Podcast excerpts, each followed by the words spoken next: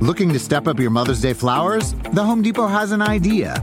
Let Mom's Green Thumb do some digging with colorful flowers, pots, and premium soils to bring out the most in her patios, walkways, and gardens. Right now, get Vigoro potting soil just eight dollars and ninety-seven cents for strong, healthy, vibrant plants, indoors and outside. Shop our wide selection online and pick up your order in-store and give Mom the gift of a beautiful garden. Get Vigoro potting soil just eight dollars and ninety-seven cents at the Home Depot. How doers get more done. See homedepot.com slash delivery for details. Whether you're making the same breakfast that you have every day or baking a cake for an extra special day, eggs are a staple in our diets. Eggland's Best eggs are nutritionally superior to ordinary eggs, containing more vitamins and twenty-five percent less saturated fat. Not only are they better for you, but Eggland's Best eggs taste better too. There's a reason that they're America's number one eggs. Visit egglands best dot com for additional information and delicious recipes. The following program is a podcast one dot com production. He's a world champion wrestler, best-selling author, actor, and lead singer of Fozzy. Now, now he's rocking the podcast world.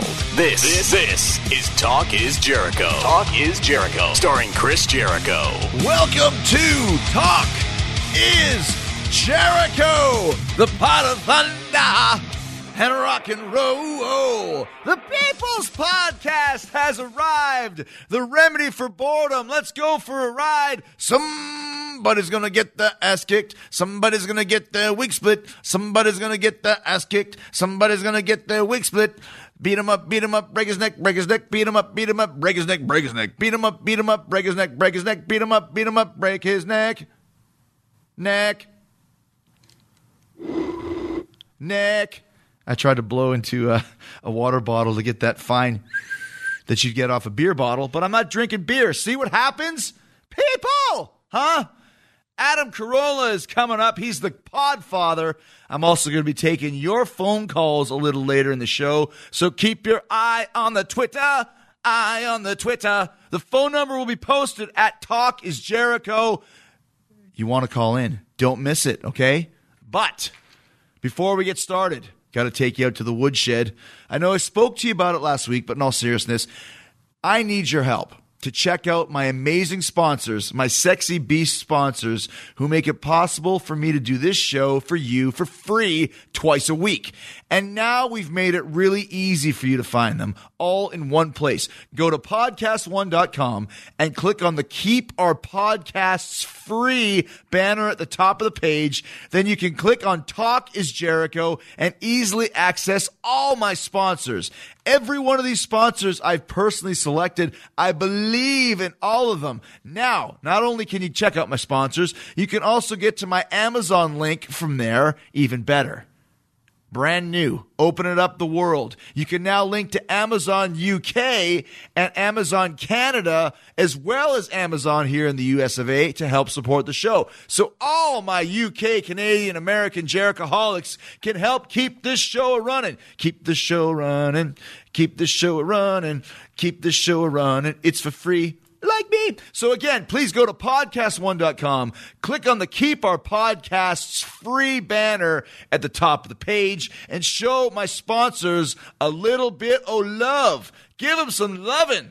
Gimme, gimme some loving. So thanks again to you for supporting the show and supporting my amazing sponsors. I love doing this show. I want to keep doing it for you for free twice a week. Thanks for listening to another great show from podcast one dot com. We've got over two hundred of the most listened to podcasts in the world. And with the N B A playoffs rapidly approaching, be sure to catch Short Corner with comedy writer Justin Halpern and ex-N B A journeyman Paul Shirley. Steve Nash. Yes. How you doing? Catch the launch of Pussycat Dolls founder Robin Anton's new podcast. Kim Kardashian checks in. Yeah. Hi. And if you're really feeling crazy, Podcast One has the Honey Badger coming soon. Hey, stupid, what's going on? It's all happening now at podcast one dot com. That's podcast one dot com. Talk is Jericho. My favorite, one of my favorite gigs of all time is Queen Live Aid. I don't know if you've ever seen it. It was voted by, you know, sixty different writers and reviewers and prognostics of being the greatest gig of all time. And it's one of my favorites. It's kind of what Fozzy bases our um, motto on, in that we always want to do a Queen at Live Aid set. And that means they only had twenty minutes, but they went out there and just destroyed it. They played all their hits, not a lot of talking, Great crowd re- interactions from Freddie. Great, uh, you know, just the whole the whole vibe of, of of their set was amazing, and it got me to thinking about the whole Live Aid show uh, in its entirety. I have the D V D set. It was a four D V D set of the entire Live Aid performance, and I'd watched it years ago, but I decided to go back and revisit the whole Live Aid show. Now, what a spectacle this was! It's something that we'll never see again. And the reason why is because it had never really been done before. It was back on July thirteenth, nineteen eighty-five, so we're pretty much at the twenty-nine-year anniversary almost of this show. And for those that remember, for those who don't remember, it was two giant stadium shows. One of them was in Wembley Stadium in London, and the other was in J F K Stadium in Philadelphia. And it was a simulcast, so you would have... It started off first at the London show, and then about three or four hours in, it was back and forth between Philly and, and London. So you would kind of get, uh, you know, it would be a nonstop kind of ongoing show, and it lasted all day long. And I remember donating to it, watching it back in nineteen eighty-five on a hot summer day, and they had the, the numbers crawling across the stream, the screen, and you would phone in and, and vote uh, or give money, I guess, is what was what they were asking for. Now, it was such a crazy concept because you talk about Rock and Roll Hall of Fame. There were so many Rock and Roll Hall of Famers on this show. It blows my mind. And it's the reason why I don't think you could ever do something like that again, because it just, everybody was involved. So I watched all of the performances. And it's funny, too, just to see like the eighties, man. I mean, the hair, you know, it's kind of like talking about the mullets, but the, the big, the prevalent hairstyle that everyone really had was like really poofy, kind of a giant mohawk where the sides were shaved, but the the poofiness was like at the front, and then it all had mullets on the back. And I'm talking about, you know, the, these crazy suits with the big uh, padded shoulders, and they would, they would all match. So you'd have like a lime green jacket and lime green baggy trousers with like a white fluffy shirt underneath, and everybody wore the same stuff. And obviously started out in, in London, and you had a bunch of really kind of English bands that were really more, most famous, like Status Quo kicked it off, Style Council, Boomtown Rats, which was Bob Geldof's band. Bob Geldof organized the whole festival, put together this whole thing. Um, you know, Spandau Ballet, Nick Kershaw, Sade, but it really kicked off when Sting came on, because obviously Sting is, is Sting. So he came out there and was like the first guy to really kick it off at a big level. Also, he was wearing like just like these like rolled up, I think they were called cargo pants, and a big baggy shirt. Like baggy in the eighties was the way to go. So they had a lot of interesting duets too, because Sting and Phil Collins then sang Every Breath You Take, and then Phil Collins sang his own song Against All Odds. Now, Phil Collins was kind of the star of the show for that day, because he performed in Wembley, then got on the Concorde and flew to Philly. He performed with Eric Clapton, and then he performed with Led Zeppelin. Now, the problem with the Zeppelin gig is, it's a very famous story, is that the Zeppelin performance is not on this D V D because Jimmy Page's guitar was out of tune. And this is the, the first time they'd reunited since like nineteen eighty, Zeppelin did. So uh, Page's guitar was out of tune.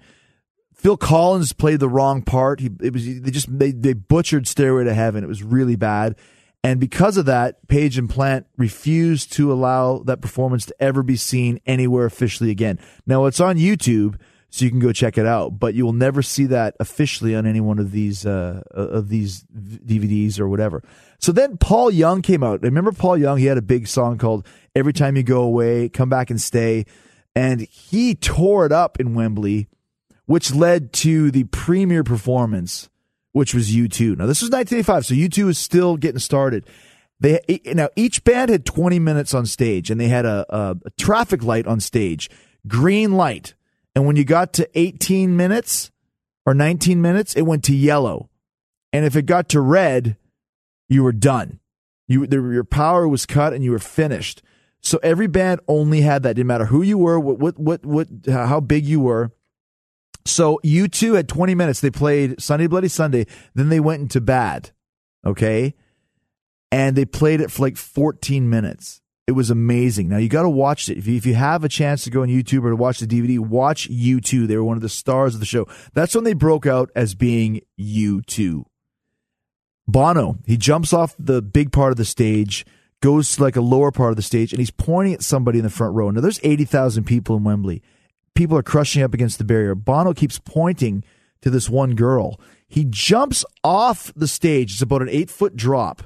And he goes to the front and helps the security pull this girl out of the front row and dances with her. We come to find out that she was being crushed at the front of the barricade, and Bono could see it and was trying to point to the security guards to help her, but they didn't understand what he was saying. So he jumped off the stage, like I said, an eight-foot drop, and went and helped her out of the front row. It's it's it brings chills to you, your spine. It's like goosebumps. That like Bono still had that presence of like God. You know, he was like the ultimate rock god. And here he goes jumping down to the floor to, to pull this poor girl out, and then gives her a big, like this big embrace. It was just amazing, man. It was so cool. And then we had the Beach Boys, who sounded great. Lots of harmonies, lots of cool stuff. Dire Straits and sing, Sting singing Money for Nothing. Remember that one? I want my M T V. Uh, and then, of course, then Queen came out and did their just one of the best things you'll ever see. If you like live music, go watch Queen Live Aid now. And the thing was, Queen at that point in time weren't very popular. They were kind of on a downswing. Geldof uh, convinced them to do the show and said, listen, all I want is hits. I don't want any pomp and circumstance. I don't want any crap. I just want the hits. And the rumor, the legend is that all of the guys were standing on the side of stage watching. You got Elton John and Sting and Paul McCartney and Mick Jagger. Like, everybody's there. Well, Mick was actually in Philly, but... Uh, and they just watched as Freddie just controlled the crowd, and they were all just like, oh my gosh, this is the best thing I've ever seen. And that was like the the brilliance of Freddie Mercury. Then you had David Bowie, and you had The Who came out there and just killed it. Elton John and George Michael. And it was funny because George Michael was still in Wham at the time, and they walk out on stage together to do Don't Let the Sun Go Down on Me, and George goes to the front of the stage, and Andrew Ridgely, poor Andrew Ridgely, who was the other member of Wham, he goes back to the uh, to the background vocal booth and just like, you know, shut up and just stand in the background where you belong. Then we have Madonna when she was just first starting out. McCartney did Let It Be. McCartney's mic dies, and for the first two minutes, you can't hear him.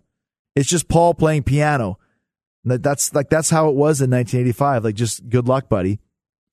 And there was uh, all these rumors that the Beatles were going to reunite that day.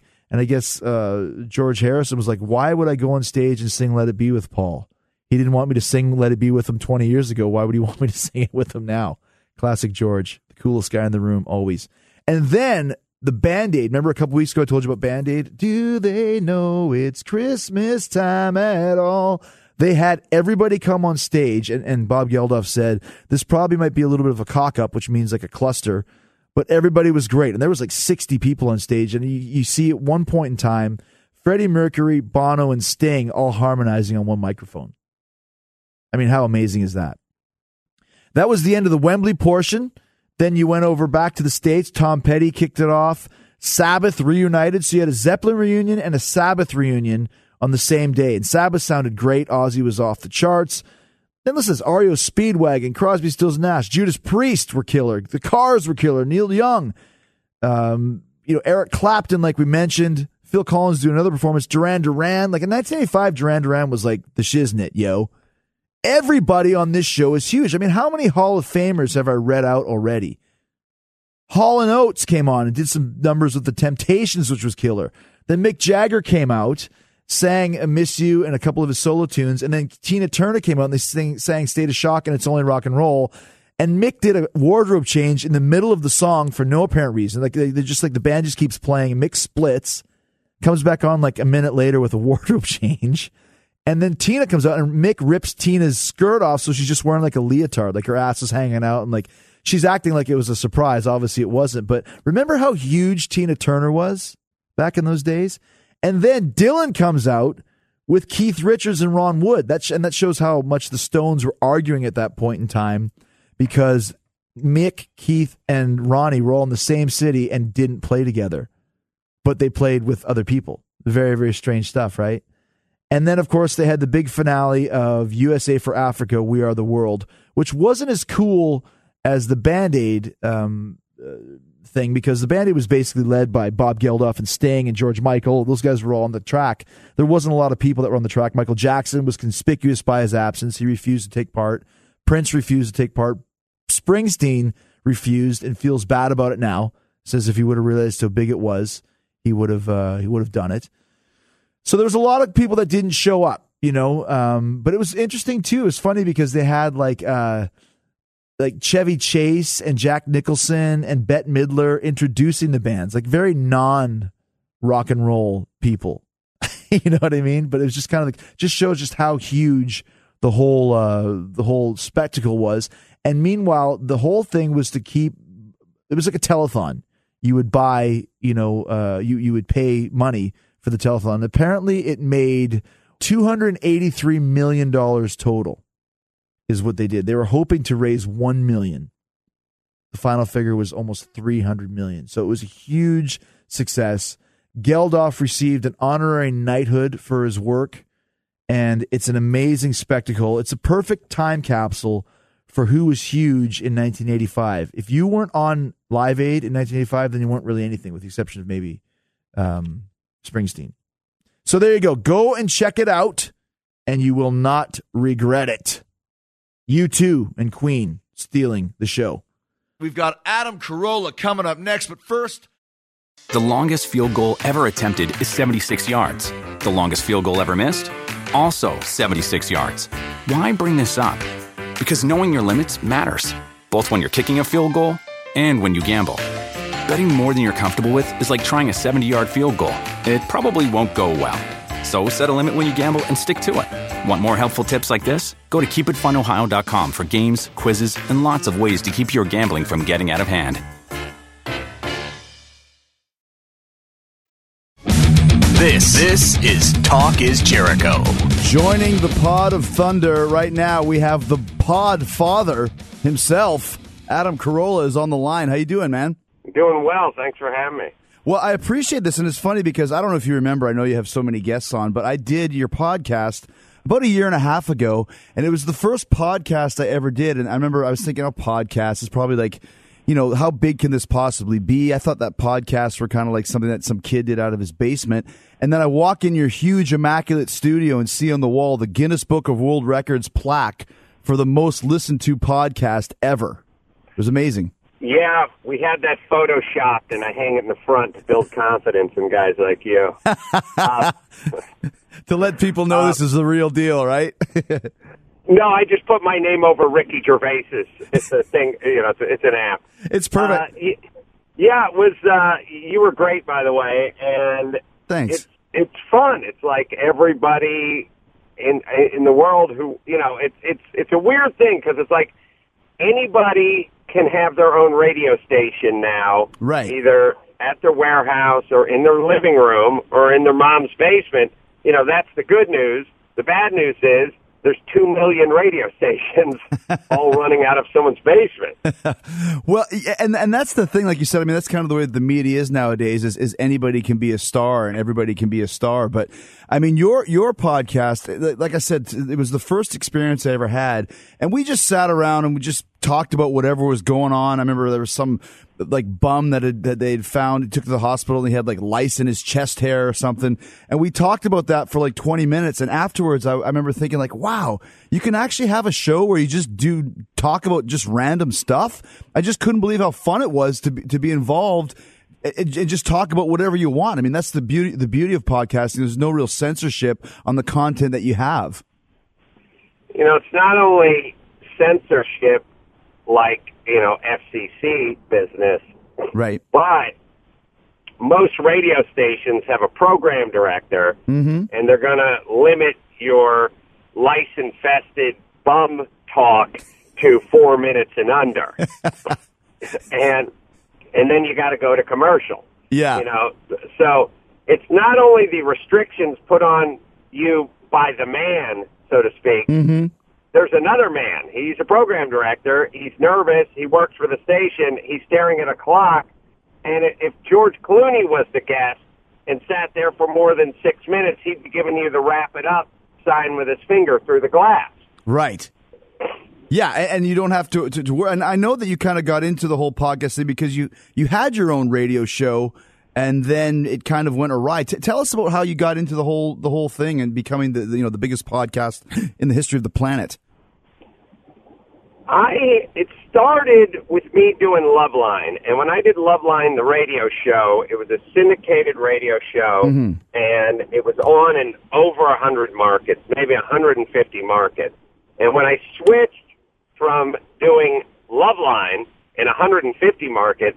I switched to doing mornings out here in Los Angeles to about, I don't know, six or eight markets. Mm-hmm. And it was at that time, maybe two thousand six, I, I was starting to realize there was a lot of people in Boston and Chicago who were used to hearing me who couldn't hear me, mm-hmm. but they were listening on their computer.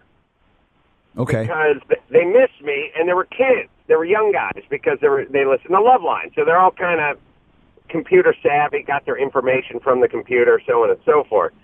So at some point when I was doing my morning show, they would come to me and say, you've had nineteen million minutes of streaming this month online. And I'd say, wow, who's all listening, you know, to a morning show hmm. online, you know? I, and I realized it was all those people from all those cities that didn't have my previous, that had my previous show, but didn't have my current show. Mm-hmm.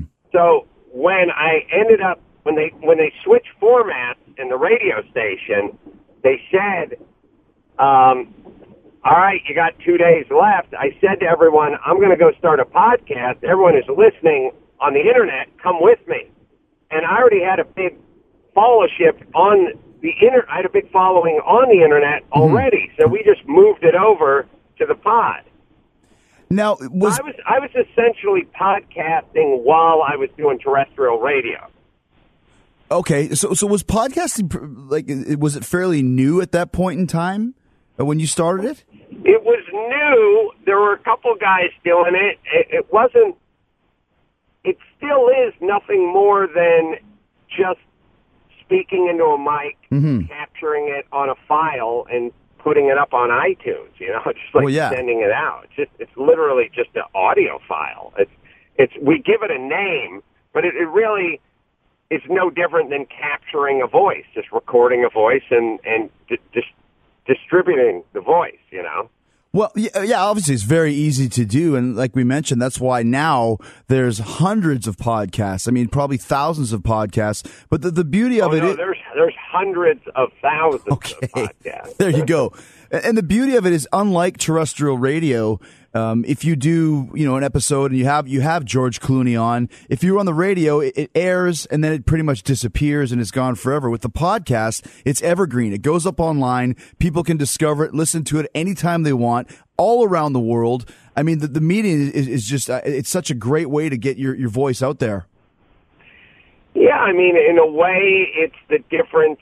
It's sort of like music. Do you want to just turn on the radio and hope your song comes on? And mm-hmm. if it does come on, uh, hopefully you're not halfway into it. And then, or would you rather just have it on your phone and listen to it whenever, wherever, and as many times as you wanted to? Right. If you wanted to pause it, walk away for a day, you come back the next day and listen to it, you know, and then send it to a friend. I mean, you couldn't imagine, I couldn't imagine telling anyone under twenty-five, you're going to have to sit by this radio and wait for your favorite killer song to come on. They'd punch you in the nuts, right? Right. I, we used to. I used to do that. Did you used to do that? Have have a cassette in the in the player, and then listen yeah. to the radio. And as soon as your favorite song come on, you have to run over and press press play record uh, to try and catch as much of it as you could. It's so sad just holding that weird little uh, recording box up to the speaker of the of the of the stereo. It's sunk, it's stuck, you know. But in a, in a weird way, there was something, and then and then eventually that got to making mixed cassettes. Mm-hmm. But there was that artistry to doing the mixed cassette. You know, you get the ninety minute tape, you know, with forty-five minutes on each side. T D K. You figure you had about three and a half minutes left. Yeah. So you, you weren't sure whether to actually go for it, and, and may, might cut off before the end. That's right. That last Aerosmith song. Yeah. It was a, always, always a kind of a, always kind of a. Uh, there was a kind of a science to it, but it, it sort of made it fun. Well, and also, too, you'd always get kind of the, the beginning of the intro would have the D J's voice on it. This is R E O Speedwagon with Keep On Loving You. And you'd be wanting him to shut up because a lot of the D Js would talk all through the intro until the singing started. Right. Yeah, they're, they're, the whole thing is D Js would know how long the music bed was yes. before the actual vocals kicked in. And even if it was a two and a half minute music bed before the vocals kicked in, They would talk over that entire thing. Yeah. I don't know why they thought we wanted to hear them I know. about the, the, the time and the traffic w- while we're hearing that guitar lick at the top. I know, you'd want it. It's like, stop it. Van Halen's got this awesome riff going on. Shut up. That's why. And so I, I'm, I'm recording this. Right. And I always liked the part where they'd, they'd work the theme of the song into it. So you'd hear, you'd hear Van... You hear uh, Eddie Van Halen's guitar lick, and it's like, anyone ever had a hot teacher? Anyone grow up in Florida and know what it's like to have a beautiful twenty-five-year-old blonde teaching them the A, B's, and the C's? Well, then you may want to, it's like, shut the fuck up. Let me hear the song already. And, and that's the worst, that's the best example, because that's the beginning of Hot for Teacher is the best part. It's got that really wicked drum intro, and it's got the crazy guitar part going on. You'd have some jack-off talking over the top of it.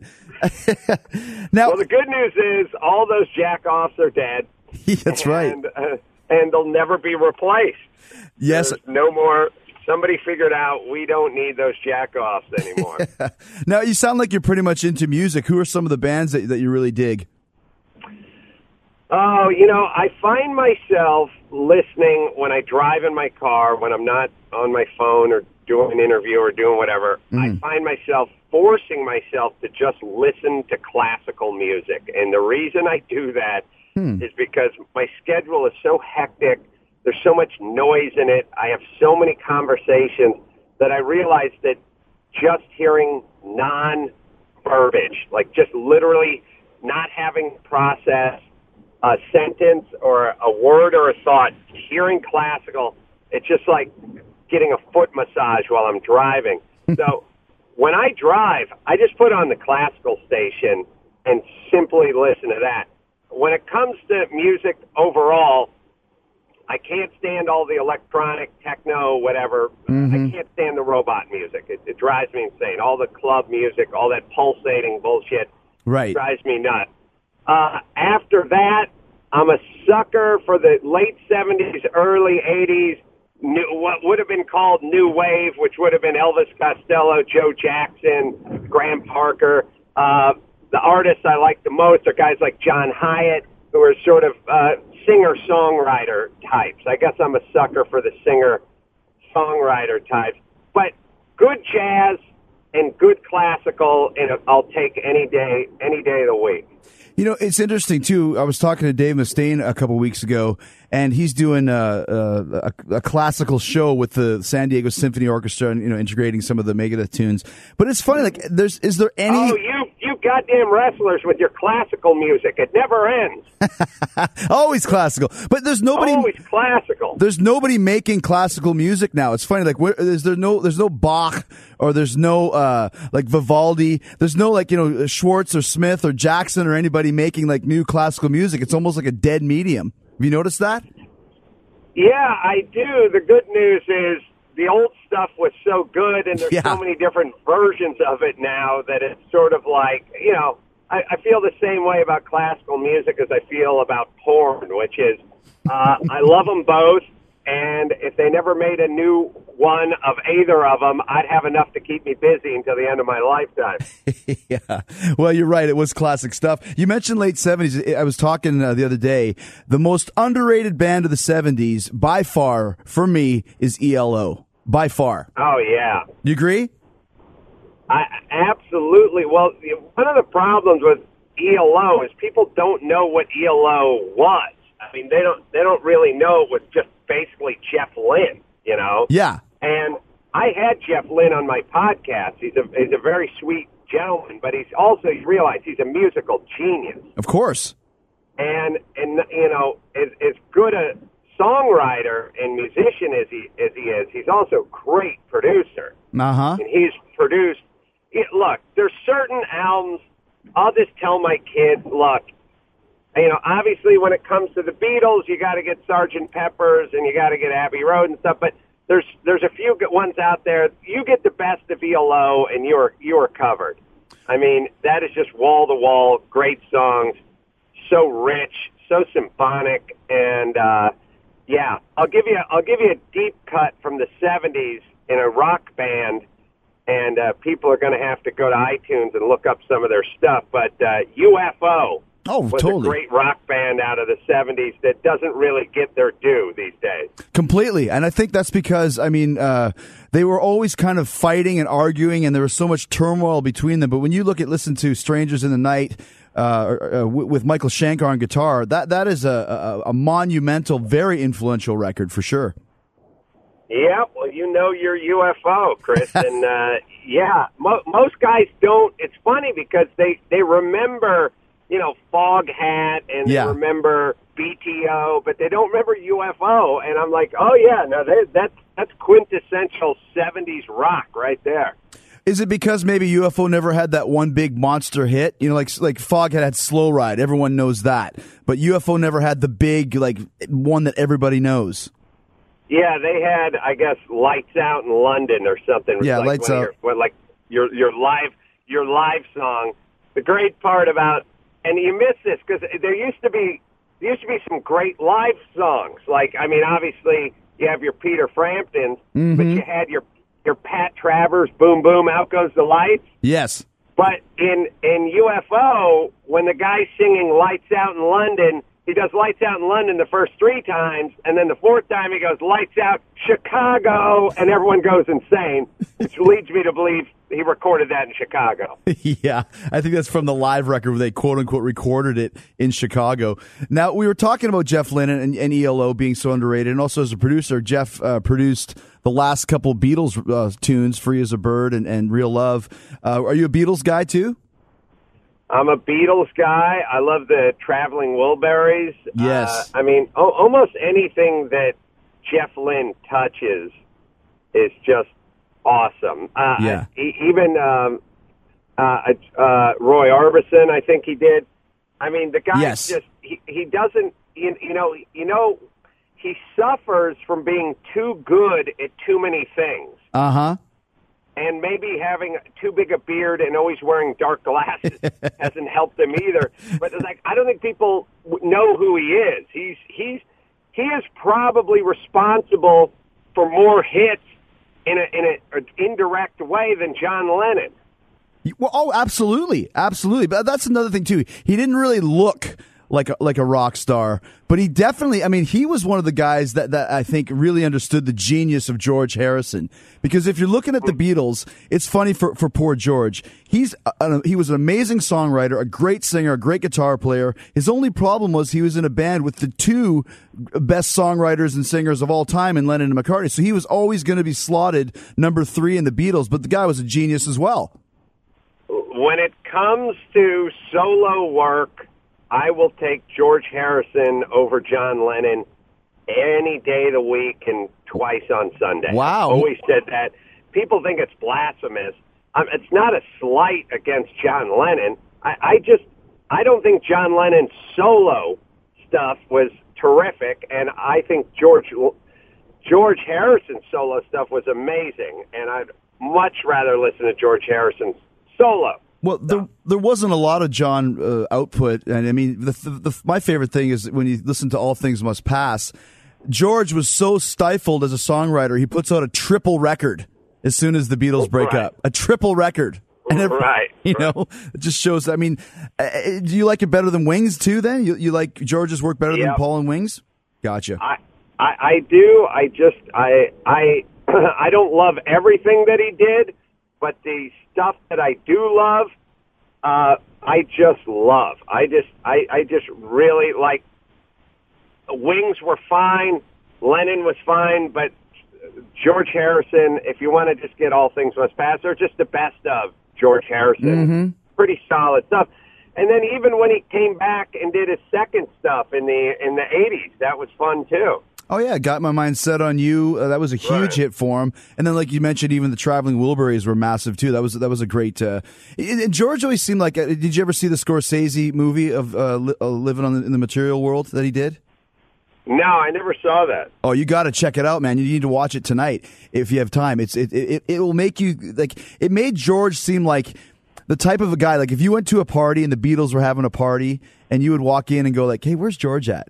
And George would be in the corner with all the cool people around him telling stories or something. It just really makes you realize just how amazing of a person he was.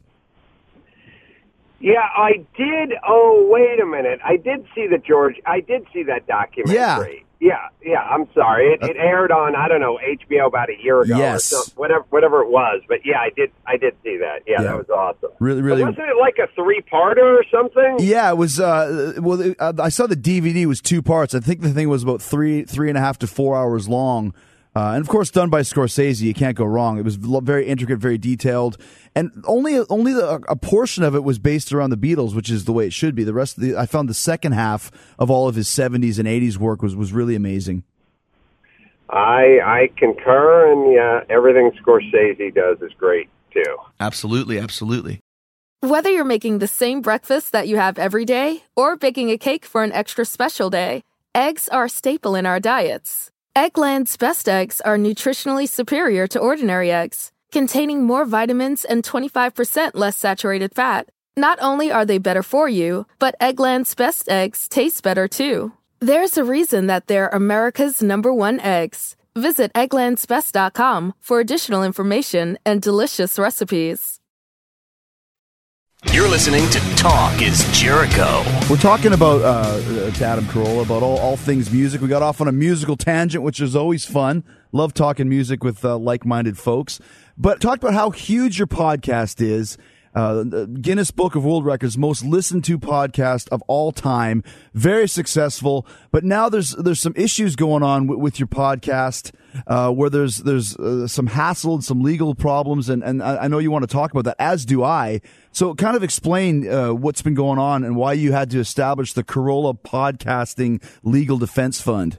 Well, we're being sued by patent trolls. And, and patent, Patent trolls are lawyers mainly as, who buy up patents that already exist and then take them out and sort of dust them off and sue people with them. And th- it's pretty broad stuff. Like you, you try, you say to yourself, "What do you mean? Who, who's suing you? Like what? Mm-hmm. What? What did you do?"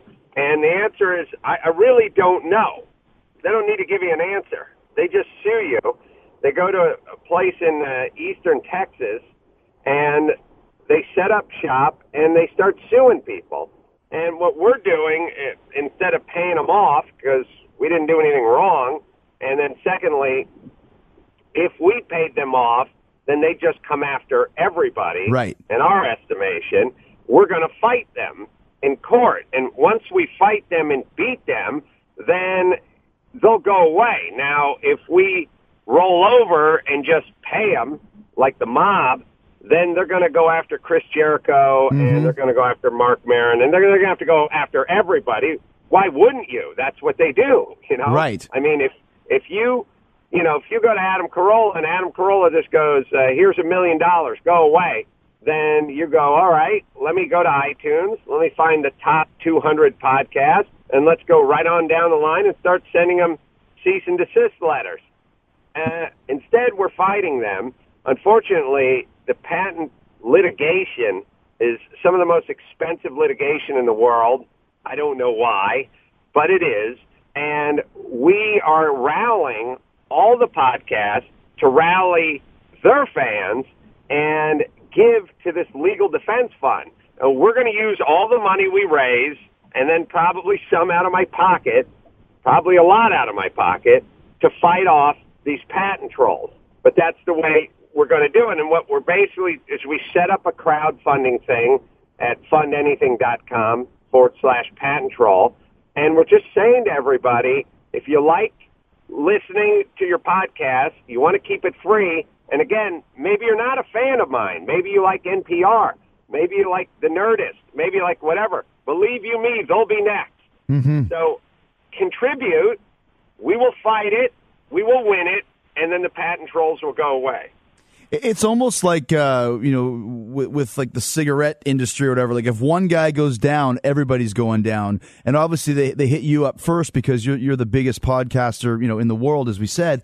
What What is the patent that they're suing you for? What patent are you break? What law are you breaking or whatever for, for them to be uh, able to come after you? The, the, their patent is for a playlist. Meaning, you do, you know, we do Monday's podcast comes out on Monday, and yeah. Tuesday's podcast comes out on Tuesday. And when you go to our website or iTunes and you see them in a sequential order, they claim that is their technology. Now, you could only imagine if they beat us, the entire internet's going going away, right? Yeah, I right. mean, every song playlist, uh, iTunes is going to have to close down, you know? So we, that's my point. It is not even my podcast. It's any podcast that, that, you know, like I said, that has an order of when their podcasts are released. That's the tech, but that's how thin it is. It's paper thin, but there's nothing you can do. You can't just walk into the courthouse and go, oh, please, give me a break. Right. You, you have to fight it. Now, you mentioned, so, so you're saying, like, you know, for for example, I have, I think, you know, thirty-two episodes of my podcast. I just started in, in December. But the, the the the software that makes it go, here's, here's episode one, two, three, four, five, six, seven, eight, nine, ten, that's the, that's the patent they, they claim they own? Yes. Wow. Wow. That's, oh, yeah. We'll talk about thin, like you said. Now, you mentioned about East Texas. Why why are they uh, are they filing in East Texas? Is that like a... a, a, a A patent troll haven or something? Yes, it is.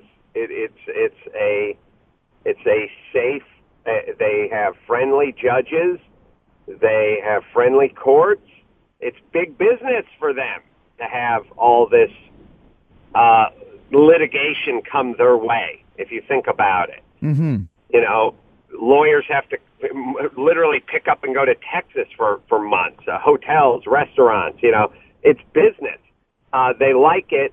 Uh, they think that they, in, in most cases, when they're suing, you know, Apple or, you know, they're suing uh, Google or whoever, they think, you know, the, the country folk don't like the big fellas and they're mm. going to make them pay. You know, in this case, I'm not a big fella, but maybe they're coming after me because I'm a celebrity and they think, you know, screw those Hollywood homos. We're right. going to, you know, we're going to side with these guys. Either way, they have found a place which is friendly to their kind of litigation, and that's why they basically just hung their shingle there. I don't think these guys live in uh, Tyler, yeah. Texas, or wherever the hell they are. They just go down there, use a courthouse, make their money, and go home. So are you trying to see if you can get it changed to a different state? How do you fight oh, this? Well, yeah, first... First thing I did was spend fifty grand on a change of venue, just li- literally fifty thousand dollars arguing that our business isn't in Texas. Mm-hmm. Why are we going to Texas to fight this patent? Right. You know, that that that, that was the first fifty grand. Wow, uh, it's it, it's insanity. So so did they grant it to you? Or are you still that's still up in the air right now? That's still up in the air right now. Everything's up in the air. But we have a court date, and the court date is uh, September, and that's that's when we go. That's when we go to fight the trolls. And and and I mean, I know this is it's so uh, ridiculous. I mean, there's so so many questions that I'm asking that are so basic, but I'm sure it's the same things that you're asking. So how do you how do you beat them? Like, how do you prove that you didn't? I mean, I don't even know. Like, how do you beat these guys? Well, you hire experts. Yeah. That are expensive, and your your experts essentially explain that uh, you know you didn't you, you know you hire a bunch of expensive guys, and they basically explain to them that you know they're not using this, or this is outdated, or this is neither here nor there, whatever it is, and you end up winning. I mean, there's no. There's no doubt we're going to win because if if we I, honestly if we don't win, I, I can't imagine what the future for podcasting is. Everybody who's looked at the case, everybody who's had ten minutes of, of law school under their belt, who's taken a look at this case has said, "Oh, please, there's nothing here. Mm-hmm. You're going to win for sure." But in order to get to that point, it's going to cost you one point. Three million dollars, right? And that's where the problem lies. Mm-hmm. You know, and it's interesting, just like you said. I mean, this happened to me a few years ago in the W W E. I, I, I got thrown over the top rope, and I landed on a, a cable runner. you know, a guy that oh, just... Boy. And I landed on him, and he was not paying attention. He was in the wrong spot, and he just I, I got mad at him, so I kind of I dragged him like twelve inches across the floor. And then, you know, a couple months later, uh, I, I get a call that I'm getting sued for seven million dollars by this guy because he can't work anymore, and he's suffered, you know, in, in terminable right. injuries. And meanwhile, he, he just hired an ambulance chaser. And but Vince McMahon's policy is, I will fight this guy in court until he goes away, because if I give this guy twenty grand or I give him fifteen grand, then suddenly the door opens, and like you said, there's a hundred people a, a day that are going to try and get some kind of a, a settlement. So you could go and try and pay this guy off, but if you do so, then every podcaster, iTunes, everybody that puts out a record is going to have to do the same. Yeah, well, it's, you know, and it's why you don't negotiate with terrorists when they take hostages, because they end up taking more hostages. Mm-hmm. If every single time a terrorist group kidnapped uh, a, a C N N uh, film crew, you try to get them back, but you don't give them a million dollars in a Scud missile, because that would put every film crew in more danger. Yeah. But that then makes it a business. Right. And that's the problem. How have uh, your fans and your listeners been responding? Is everybody kind of rallying behind you on this? Yeah, I've been doing everyone's uh, podcast, uh, making the rounds, uh, spreading the word. We're, I, I haven't checked today, but I, I think we're knocking on the door of about three hundred thousand dollars, which is pretty, pretty, pretty wow. sweet, pretty nice. Yeah. That's great. Nice response. That's from, in, from people. That's that's three hundred thousand dollars in donations so far. Yeah, and, and and it's like, the good news is you got three hundred thousand dollars worth of fan support. The bad news is all you need is another million to, to, to get back to even. Yeah, exactly right, exactly. When, and you go to you go to court in October, so there's still there's still time. And and for people, if they want to donate, they go to fundanything.com slash patent. Troll, P A T A N T, troll. Is that correct? Yeah, you, yeah. You go to fund anything dot com, you'll see it up there on the front of the site, or you go to adam carolla dot com, you'll see it up on our our site, and you just click it, and you just kind of, you know, give what you can. Well, and that's the thing, and to all my listeners, too, remember, these podcasts are free, and that's something that we do. Uh, you know, we enjoy doing these podcasts, and obviously we want to keep the keep keep the costs from coming out of your pockets. But this is something that if you believe in, if you enjoy Talk is Jericho, you enjoy Adam Carolla's show, you, you need to donate to to help stop the patent trolls. And they're actually called that, patent trolls? I don't think they call themselves patent trolls, but, you know, I, yeah. I think garbage men probably call themselves sanitation engineers, too. But. That's right. That's right. Hey, a, a couple last questions for you. I know that we're fellow uh, Dancing with the Stars alumni. How did you enjoy doing that?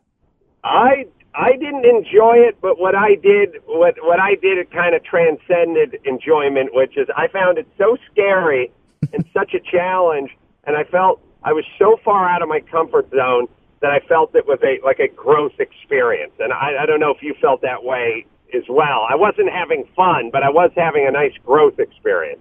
Well, I mean, I think that's the reason why we did it. I mean, you know, I got asked a couple times, and the first time I was like, forget this. Why would I ever do that?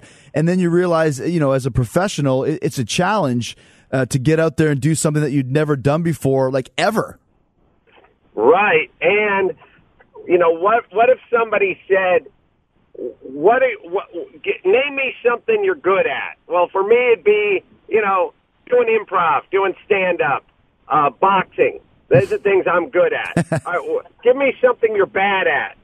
Uh, reading and dancing would be my top two list. And somebody said, all right, what if you were going to dance in front of twenty million people? How would that, what would that be like? Well, I'm pulling into the N F L network right now, so bear with me. That's all right. Uh, so I said, so the, the notion, like, if anyone's listening, tell me what scares you. What scares you? Reading out loud? Mm-hmm. Okay, imagine reading out loud in front of twenty million people. Or what scares you? Uh, snakes? Imagine handling a snake in front of twenty million people. Yeah. You know? So for me, it's like, what could be scarier than doing something you're horrible at in front of twenty million people? And that's basically why I decided to do it. I just, I, I you know, maybe you know, maybe I'm a sadist, but I just thought, you know, let's do something that scares me in front of a large a group of people. That'll make it that much scarier, and maybe I'll get a little, I'll have a little growth experience out of it. Well, and you're you're totally right. Like you said, I mean, to go out in front of somebody, like my first dance, I'd never danced before in front of twenty-five million people for sure. Uh, there's one there's one thing I was going to tell you. Uh, you. You just got an offer to do Reading with the Stars. Oh, no, God, no. Please, dear God, no. Hey. No. When you're talking... I'm not going to have Mario Lopez kick the crap out of me in hey, one more event. Paul, Paul Reiser is an amazing reader. I'm just going to let you know that right now. I'm screwed. Oh, hold on, Chris. Let me pick up the phone. I'm just uh, all right. The speaker. Look at this. Off. This is real life stuff here. We got Adam Carolla pulling into the N F L Network parking lot on the air. That's me. You got me? He's receiving. He's receiving his pass. Can you hear me? Are you talking to us? We can hear you. Oh, okay. Yeah, I'm just gonna drop. Can you drop my car here? Okay, thanks. Did you get your Did you get your parking pass? Are you on the lot? I got my parking pass. I'm on the lot. I'm I'm pulling up. I'm giving the valet my keys. I'm showing him there. See, this I'm is my window up. I'm taking my wallet. I'm hitting her up. Thank See, you.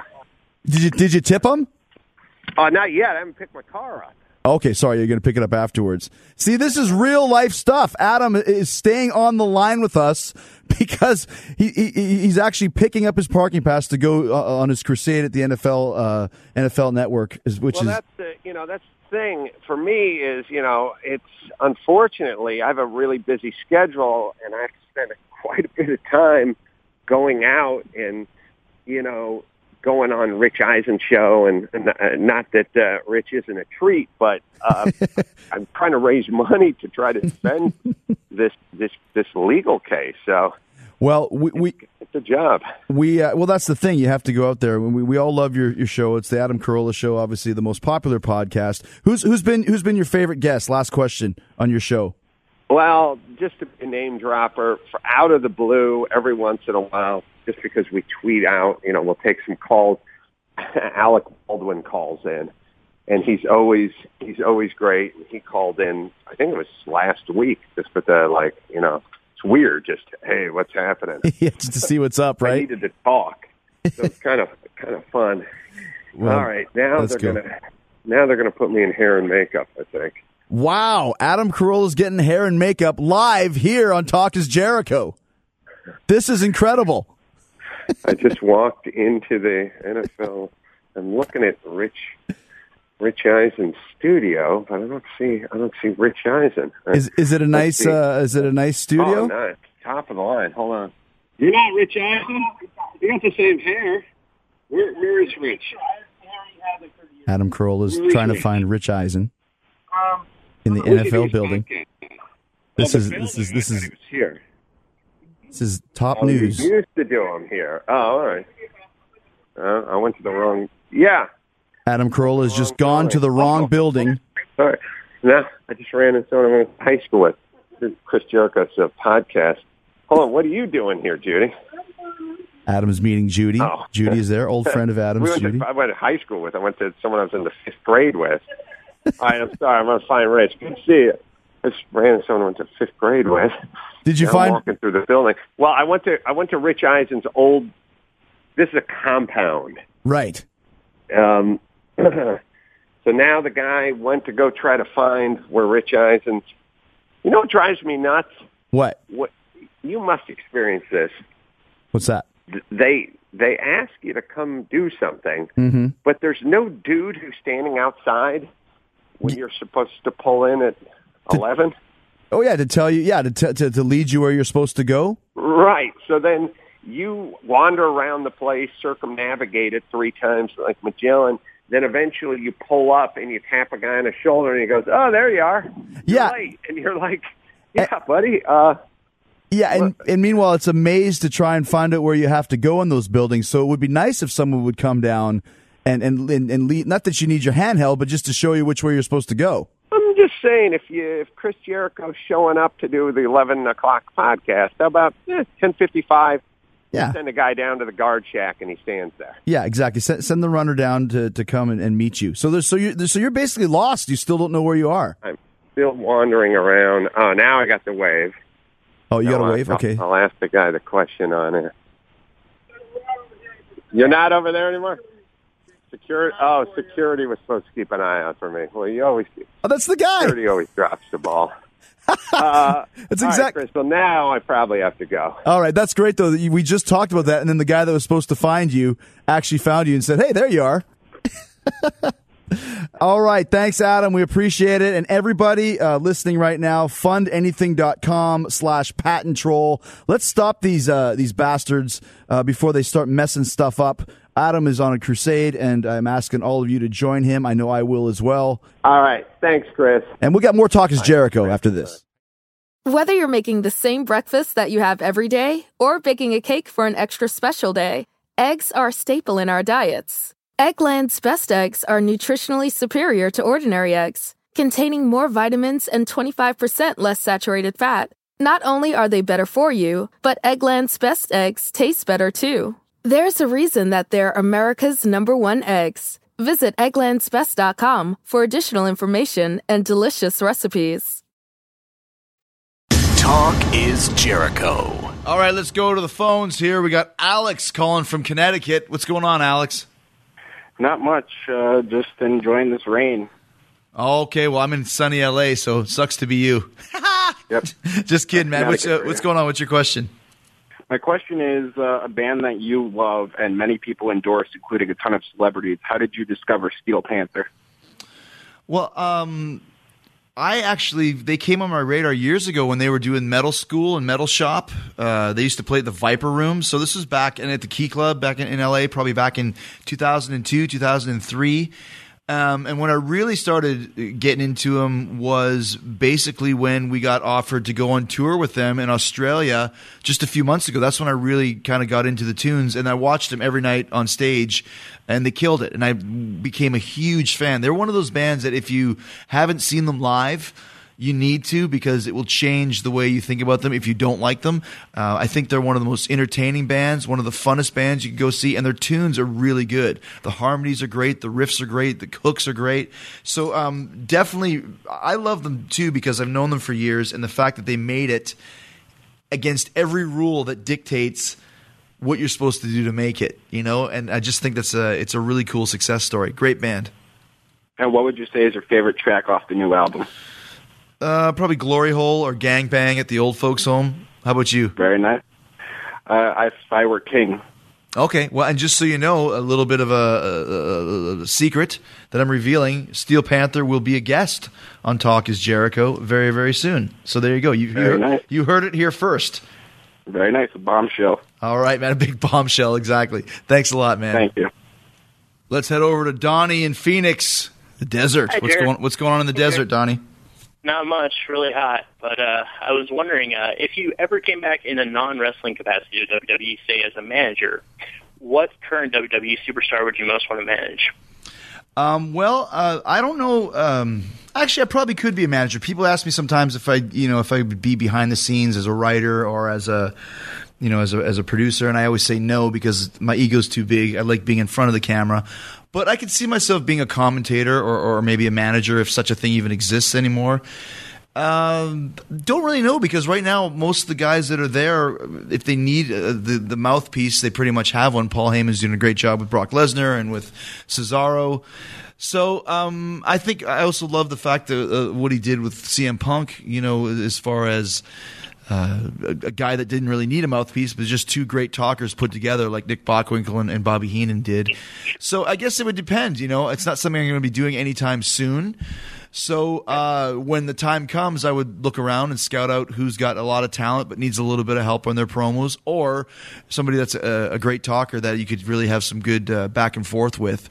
So can't really pick a name right now because everybody's kind of taken care of. You know what I mean? Who do you think? Who, who do you think needs a good manager?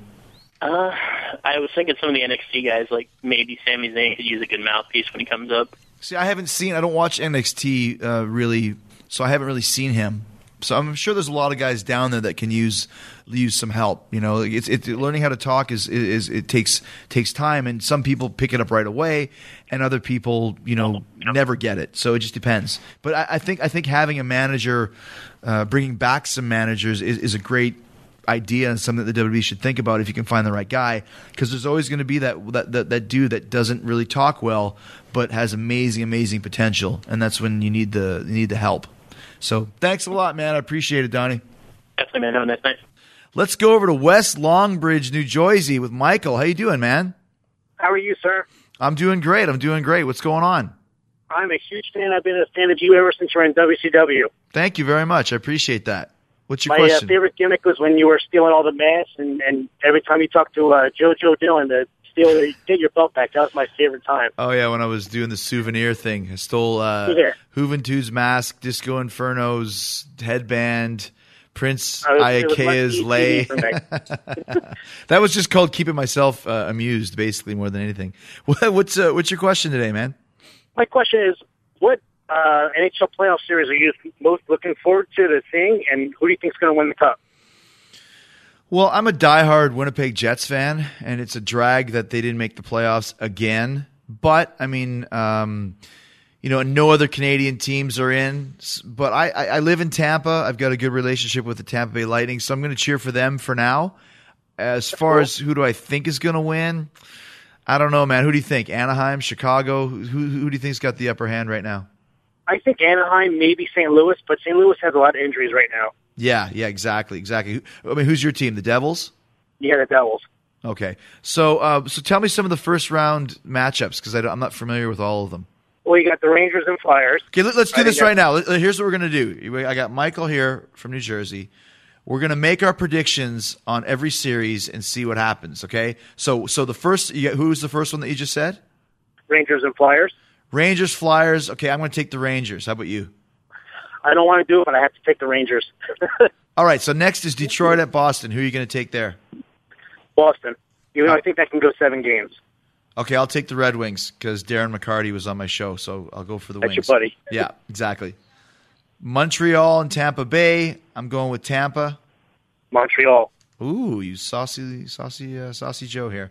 Okay, uh, after that uh, is Columbus and Pittsburgh. I mean, Pittsburgh's going to win. Oh yeah, I mean Columbus. Who cares? Worst name ever. Blue Jackets. Har- Harbaugh jersey, Harbaugh logo. I know, I don't like it. Okay, let's go over to the other conference now, and it's Minnesota and Colorado. I'm going to go with Colorado. I agree with you, Colorado. Okay, and is Chicago and Saint Louis are next? I'll go Blackhawks. You? I want to say Saint Louis if they were healthy, but they're not healthy, so I'm going to say Blackhawks. Okay, and then we go over to Dallas and Anaheim. It's going to be a good battle, but I'm going with the I'm going with the Ducks. Me too. Anaheim as well. Okay, and it's. Uh, L A Kings and the Sharks, Battle of California. Oh, wow, I don't know. What do you think about that one? That's a fifty-fifty shot. Okay, I'm going to go with the Kings. I was going to say the Kings as well. All right, so we got Rangers, Red Wings, Tampa, Pittsburgh, Colorado, Blackhawks, Ducks, and Kings on my end. And uh, we will see what happens in, in a couple weeks when the first round is over. We'll go for our next Most round exciting picks. Time of the year. That's right, man. You know the hockey's going to be good. No matter who wins – the hockey is always amazing at this time always, of year. Always, always so. The best. Well, thanks for your call, man. I appreciate it. We'll see if we uh, thanks, can thanks, win some thanks cash. Thanks for taking my call, sir. And you should be going to DraftKings dot com to uh, to make your your uh, make your predictions here and win some money. I, I will now. All right. Thank you. Hey, thanks so much for linking to Amazon through the Talk is Jericho page at podcast one dot com whenever you do your online shopping. It's easy to find and easy to do. Just go to podcast one dot com, click on the Keep Our Podcast Free banner at the top of the page, and that'll take you to all the sponsors of Talk is Jericho, including the Amazon links. We even have Amazon links for Canada and the U K, so please make sure to link to Amazon whenever you do your shopping. Every Every time you do that, Amazon kicks back a few dollars to Talk is Jericho so I can keep bringing you the pot of the now twice a week for free. No hidden fees, no extra charges. You still get the great Amazon prices and services, but you just help out Talk is Jericho in the process. So please go to podcast one dot com and click on the Keep Our Podcast Free banner at the top of the page. And thank you, that's you, for hitting that download button. In fact, if you like what you're hearing, tell a friend to check out the show and tell them to tell a couple of friends, and so on and so on and so on and so on. Somebody's going to get the ass kicked. You could even hit that subscribe button at iTunes so you never miss an episode. So do it now. Do it. I'm telling you. We'll see you next week with more Talk is Jericho. Stay hard, stay hungry, stay heavy. Yeah, boy! You can download new episodes of Talk is Jericho every Wednesday and Friday at podcast one dot com. That's podcast one dot com. This has been a Podcast One production. Executive producer Norm Pattis.